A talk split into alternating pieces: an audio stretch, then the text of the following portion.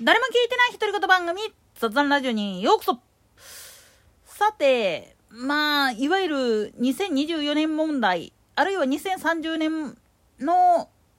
ラストワンマイル問題って呼ばれる物流の課題なんだけれども、そもそも賃金が安すぎる上に長時間労働させてるからこそ、こういう問題があらわになる。もっと言ってしまったら、いわゆる長時間労働させるんであんならば、その分休みを長く取ってあげないといけないよねっていう話なんです。要は、就労者自身の体を気遣ってシフトを組むっていうことがすっごく大事なのであってそれに見合う形の給与形態そしていわゆる職務形態っていうのをちゃんと区別していくっていうことが大事なんですよね。くまでも暴論なんだけれども長距離ドライバーは週休5日でもいいと思うんですよね。なんでやねん。ただし拘束時間は48時間あるわけやからまあ言ってみると今1週間で40時間以上仕事してはいけませんよとかっていう意味においてはちょっとはみ出すかもしんないけれども日割りにしていったら7日間で割っていったら実は普通に週休2日制でまあ働いてる人らと何ら変わりない状態にするっていうことが大事だと思うんですよね。と同時に給与が高くなる分だけリスクの大きい仕事をやらせるわけやからそれに見合う形で若年層に振るでできるだけ細かい作業とかっていうのは年配者とかの方が意外と集中して短時間でやれたりするっていうことも多いからそっちに振るとかっていう形で給与はほぼほぼ一緒やねんけれどもやってる内容っていうのがそういう形で実際は両方どっちやったとしたってきついよその代わりどっちがいいっていうふうに選択肢を変えるっていうことも大事だと思うんですよね。まあこれはあくまでもおいらがまあ小売業物流業の裏方にいたからこそ感じる部分なんですよね。あくまでも今これおいら喋ってるのは暴論でありしかも10年20年くらい前の話だから今とはもうだいぶ変わってきてることだけは確かなんですよ。ただ言えていることっていうのはなんでこんなにまあ言ってみたら物流業界の特にトラックドライバーの離職率っていうのが高いかっつったらあんまりにも仕事やらせすぎなんですよね。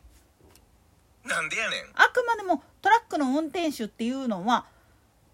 積んだ荷物を現場まで運ぶまでにしとかないとダメなんです。そっから先っちょの、まあ、お手伝いやってっていうのは、それはもう物流拠点であったりだとか、最終的な集配業務の末端のところでの作業であって、そこの部分の仕事をフレキシブルにってやっちゃってるもんだから人件費が実はかえって高くついてるっていうことなんです。逆転の発想なんですよね。賃金を2、3倍に上げることができたとしても休みをそんだけも増やしてやれば実はトータルでまあ言ってみるとそこまで変わらない価格で運用は可能だとは思うんですよね。なんでおいらがまあ言ってみると鉄道のモーダルシフトあるいはフェリーを使ったモーダルシフトっていうのをちゃんと維持しとかなあかんのにお前ら切っていったんやって言った時に大体出てくるのはドアトゥドアだからっていう考え方なんです。陸送の一番のポイント特にトラック輸送っていうのが一番まあ言ってみると好き好まれる最大の理由っていうのは工場あるいは生産地からもう氷の現場までドアツードアなんですよね。もう取ったらそのままダイレクトに現場まで送れるっていうそれがまあ言ってみるとトラック輸送特に遠距離輸送直送型っていうのをやってるところの強みなんですよね。逆に言ったらモーダルシフトとかっていう風な形をやるとどうしても鉄道会社あるいは海運会社を経ないといけないもんだからそのひと手間が面倒くさいっていうことで人件費買ってかかるしっていう風な考え方になっちゃうんですよね。でも今の物流サービス陸路でトラック輸送でっていうのは実は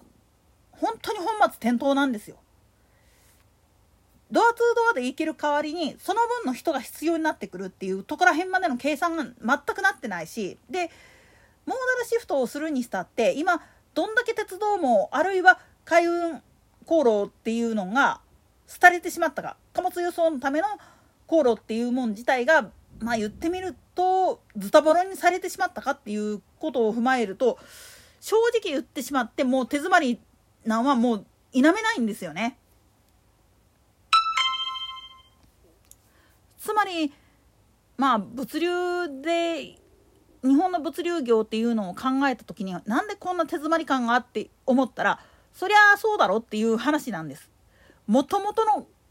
考え方として特に鉄道輸送に関しては国鉄時代の時にどんだけ粗末な扱いをやってたかっていうことです。国がお金出してくれるからっつって存外な扱いで貨物を扱ってたために言ってみればコンテナ輸送およびその貨物輸送に対する不信感っていうのが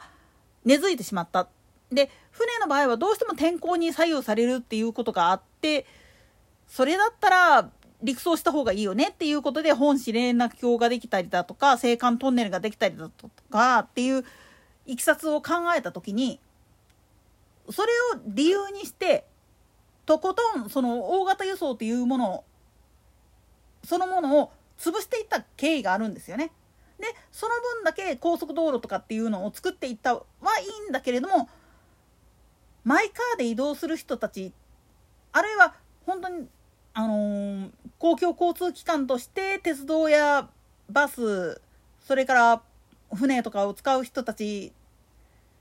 そっちの方がお金取れるからっつってそっちにシフトしすぎて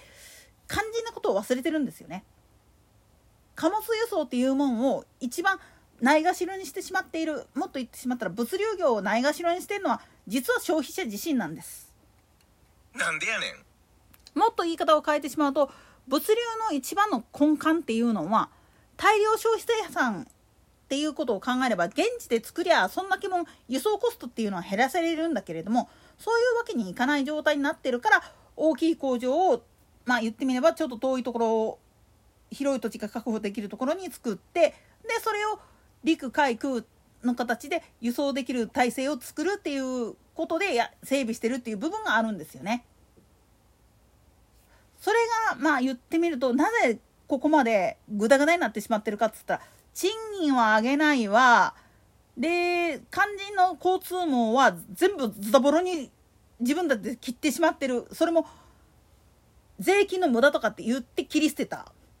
でプラスしてそういうふうなつながり。物流業っていうのは結局何かって言ったら生産者と消費者をつなぐための中間区分なんですよね。そこの中でも一番重要なのが実は配送の部分であって卸とか店舗っていうのはあくまでも窓口でしかないっていう感覚がみんな分かってないんですよね。だからこそ本当に物流革新をさせようと思ったら刷新させようと思うんであるならばもう一度本当に経済学っていうよりも物流っていうものを見据えるっていうことがすごく大事なんですよね。まあ何度も言うけれども裏方に裏方作業から20年近く離れている身としては今更って思うかもしんないけどでもロボットとかを使うよりもまず最初に長距離輸送のやつは休み多めでその代わり拘束時間っていうのもその2日間3日間に集中させるっていう形を取る。それでまあ1週間の勤務時間をなるだけ法廷に引っかからない法律に引っかからない程度にするっていう形に切り替える。で短時間の距離短距離の輸送とかやったら週休2日とかでも時間内に配送できるようになるだけまあ言ってみるとシフトを組んでやる。そういうふうな感じでフレキシブルにできないと余計にまあ言ってみたら物流業に入ってくれる人っていうのは増えないっていうふうに思うんですよね。といったところで今回はここまで。それでは次回の更新までごきげんよう。